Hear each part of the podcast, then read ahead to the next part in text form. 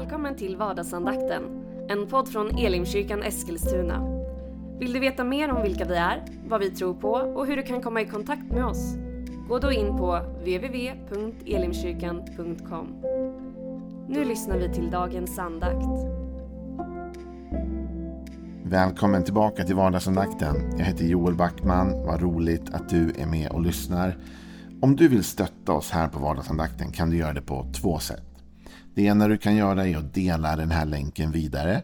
Att tipsa vänner och bekanta och människor i din omgivning om att vardagsandakten finns. Att de kan lyssna till den via vår hemsida elimkyrkan.com eller via Spotify eller Facebook och så vidare. Det andra du kan göra är om du vill ge en gåva för att täcka upp kostnaden av detta. Då kan du göra det genom eh, det swishnummer som finns i beskrivningen av den här podden. Bara gå in och kolla där så skickar du en gåva till Elimkyrkan i Eskilstuna. Nu ska vi avrunda och avsluta den serie som vi har haft under några veckor. Där vi har talat om något så märkligt och kanske ibland svårbegripligt som den andliga kampen. Vi började med att tala om vad Paulus skrev om en andlig vapenrustning som vi skulle kunna ha. Och det är inte en vapenrustning att kämpa mot människor av kött och blod. Det är inte den typen av strid. Utan det här är en strid mot himlarymderna, härskarna i himlarymderna, makterna och så vidare. Det här är en andlig kamp. Men den sista veckan typ har vi varit och rört oss i Johannes uppenbarelse. Den han fick när han var på ön Patmos landsförvisad. På Herrens dag säger han att han får en kommer i hänryckning och får en syn. Och där ser han saker som har med tidens slut att göra men även som har med ja, egentligen hela den andliga verkligheten att göra. Och han ser också den strid som har pågått i det andliga.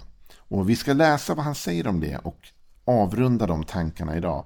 Då läser vi från Johannes uppenbarelse, det är uppenbarelseboken då, kapitel 12 och vers 7. Och det blev en strid i himmelen. Mikael och hans änglar stred mot draken och draken och hans änglar stred. Men han var inte stark nog och det fanns inte längre någon plats för dem i himmelen.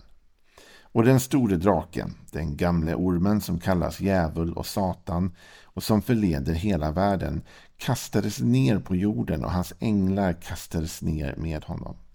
Och jag hörde en stark röst i himlen säga Nu tillhör frälsningen och makten och riket vår Gud och väldet hans mode. För våra bröders åklagare är nedkastad, han som dag och natt anklagade dem inför Gud. De övervann honom genom Lammets blod och genom sitt vittnesbördsord. De älskade inte sitt liv så högt att de drog sig undan döden. När man kommer till den här slutklämmen så talas det om att vi vinner och det är ju positivt. De övervann, säger Johannes. Han såg att de som hade då Jesus och som trodde på Gud, de övervann till slut denna kamp. Hur gjorde de det? Jo, men genom Lammets blod, vilket är det offer Jesus gjorde för oss som vi har talat om en del. Att han friköpte oss med sitt blod. Det andra var genom sitt vittnesbördsord, genom vad de sa. Och sen så slutade med den här knorren som jag skulle vilja dela med dig idag. Att de inte älskade sitt liv så högt att de drog sig undan döden. Vet du en sak som du och jag kan göra för att hjälpa oss att hålla oss på rätt väg i livet? För att inte duka under när kampen blir hård och för att hålla fokus igenom det här livet. För livet är fullt av kamp och strid och svårigheter. Alla möjliga mänskliga problem och till dessa även dessa andliga utmaningar. Så handlar det mycket om perspektiv. Och här talas det om att de övervann genom, genom det lammet det Jesus hade gjort. Också genom sitt vittnesbörd, sin tro på Gud. Men också då genom att de inte värderade sitt liv så högt att de höll sig undan eller drog sig undan ens för döden. Det är väldigt viktigt med den kristna tron att vi aldrig glömmer bort att vi har en, en livssyn, en ideologi som inte bara sträcker sig till det jordiska och hela den här serien om den andliga kampen talar ju på något sätt om det. Att det finns mer verkligheter än vad du och jag ibland ser. Men det finns också perspektiv bortom tid och rum. En evighet, en himmel. Och i den kristna tron så är alltid detta målet. Vi är på väg till himmelen. Vid ett tillfälle så står det till och med i Bibeln att du och jag vi ska bekänna oss som gäster och främlingar här på jorden. För vi har ett annat hemland som vi är på väg till himmelriket. Det är det här som många av de fantastiska gamla gospelsångerna som skrevs förr i tiden av, av slavar i USA som hade förfärliga omständigheter och mådde jättedåligt och blev behandlade väldigt illa. Men de skrev fantastiska sånger om himmelen.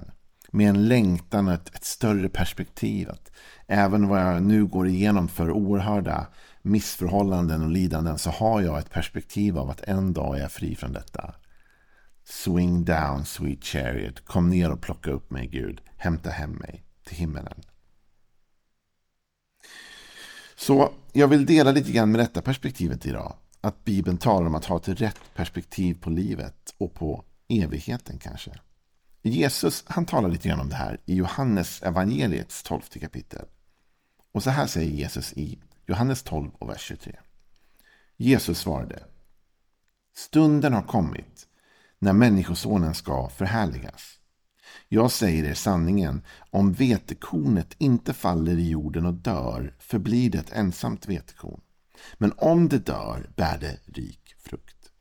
Den som älskar sitt liv förlorar det. Men den som sätter sitt liv sist i den här världen ska bevara det till evigt liv. Om någon vill följa mig, vill tjäna mig ska han följa mig och där jag är ska också min tjänare vara. Om någon tjänar mig ska Fadern ära honom. Och så fortsätter faktiskt texten och så står det Nu är min själ i ångest.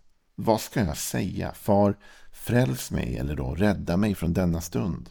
Nej, det är för denna stund jag har kommit. Far, förhärliga ditt namn.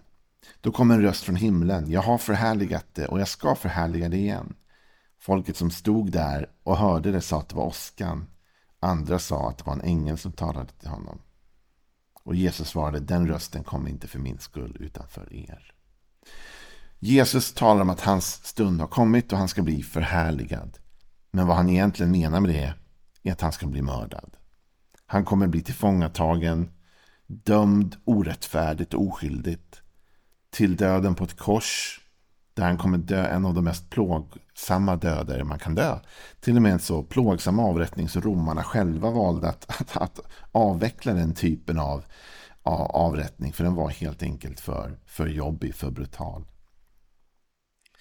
Jesus säger, men om jag inte tillåter detta att hända, om jag inte dör, så kan jag inte heller bära den frukt jag borde. Jag har ett större syfte vilket är att vinna alla människors frälsning och föra dem till det eviga livet. Lammet som slaktas för vår skull. Och så lägger Jesus in den här raden. Den som älskar sitt liv förlorar det. Men den som sätter sitt liv sist i den här världen ska bevara det till evigt liv. Vet du, när du och jag står inför svårigheter i livet så måste vi ha perspektiv. Perspektiv är det som ofta får oss att antingen ge upp eller kämpa på. Så om du och jag står inför någonting tufft, någonting svårt, kanske inte så dramatiskt svårt som det Jesus var med om, men i alla fall något jobbigt, något tungt. Och vi står inför det och vi överväger, ska vi göra detta eller inte? Så är den avgörande frågan ofta perspektivet.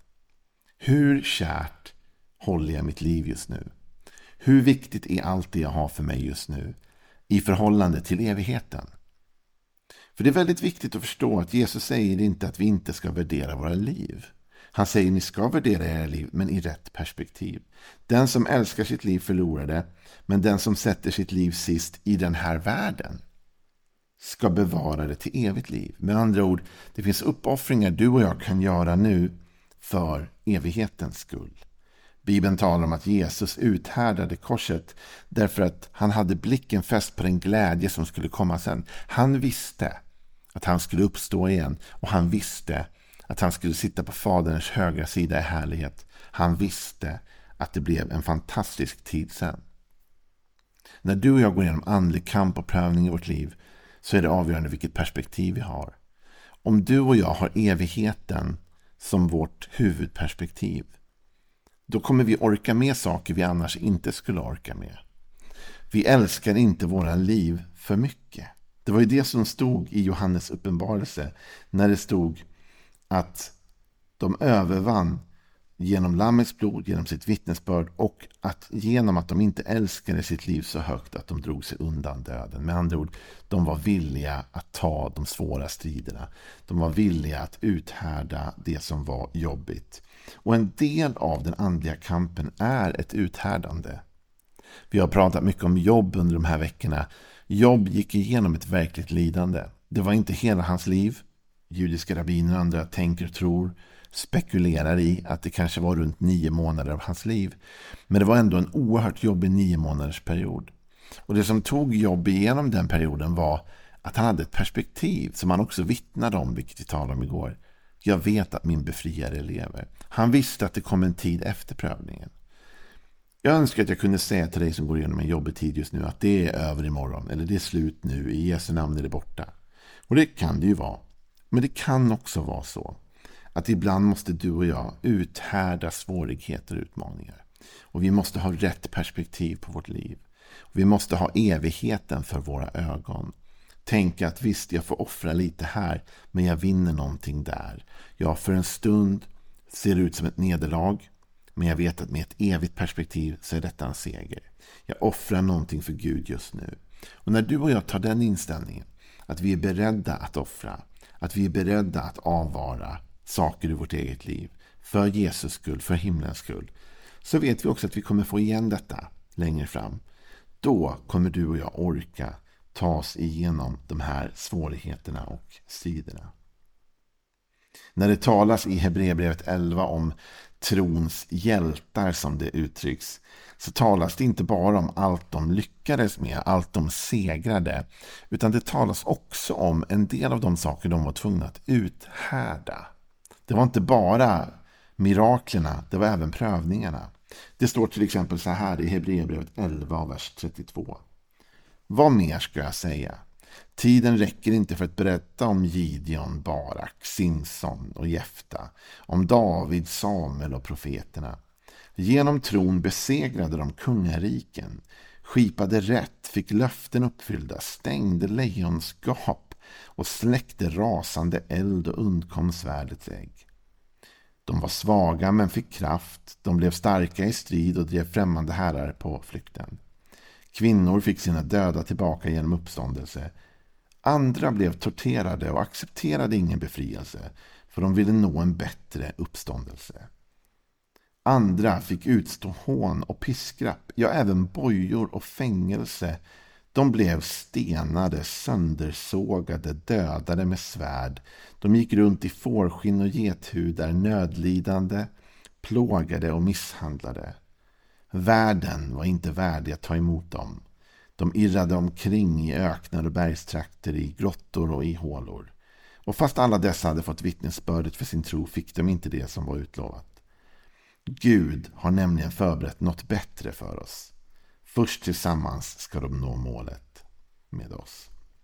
Vet du, här talas det om vissa människor som vann oerhörda segrar och Eh, släckte eldar och fick lejongap och stänga igen och så vidare. Men det talades också om de som fick lida. Men då tänker man, men vad är det för seger? Det var väl ingen seger? Jo, men med perspektiv är det seger. De som fick lida led för sin tros skull, led för himmelens skull. Och då talas det om att de fick inte här det de hade väntat. Men Gud har något ännu bättre för dem. Så Gud hade förberett något bättre. Och i himmelen, i evigheten, kommer de få skörda fantastiska segrar. Vet du, en nyckel till att segra i andlig kamp är att inte värdera nuet mer än evigheten. Utan vi värderar evigheten högre än nuet. Vi är beredda att göra uppoffringar nu för evighetens skull. Vi är beredda att offra bekvämlighet nu. Offra sånt som vi vill ha nu. För att vi vet att vi bygger för himmelriket. Vi offrar för något större. Vi har ett annat perspektiv. Alla stackars slavar som led oss och plågade. När de sjöng sina gospelsånger om himmelen så höll de upp ett evighetsperspektiv större än nuet.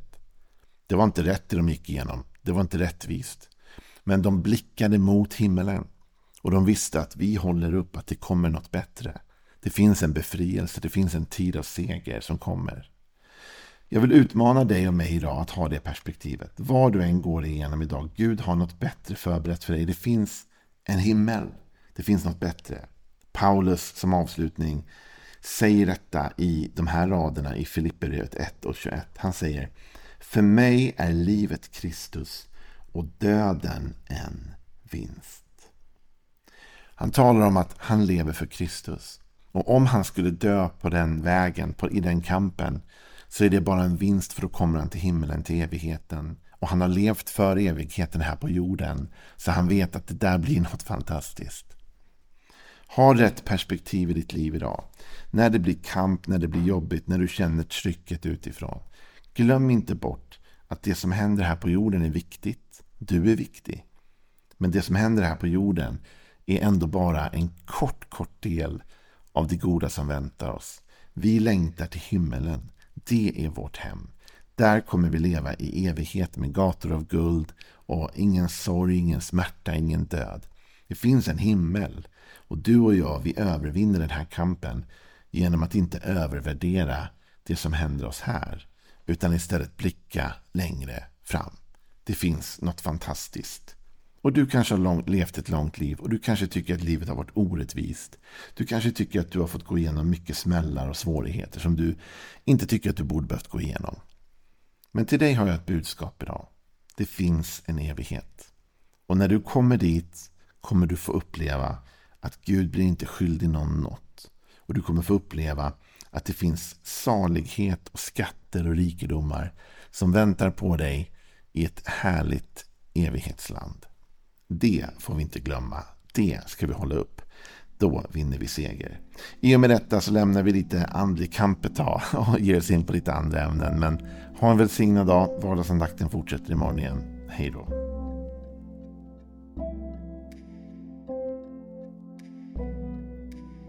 Du har nu lyssnat till vardagsandakten från Elimkyrkan Eskilstuna. Du har väl inte missat att vi finns på sociala medier? Eller att vi varje söndag firar gudstjänst? Hoppas att vi ses där.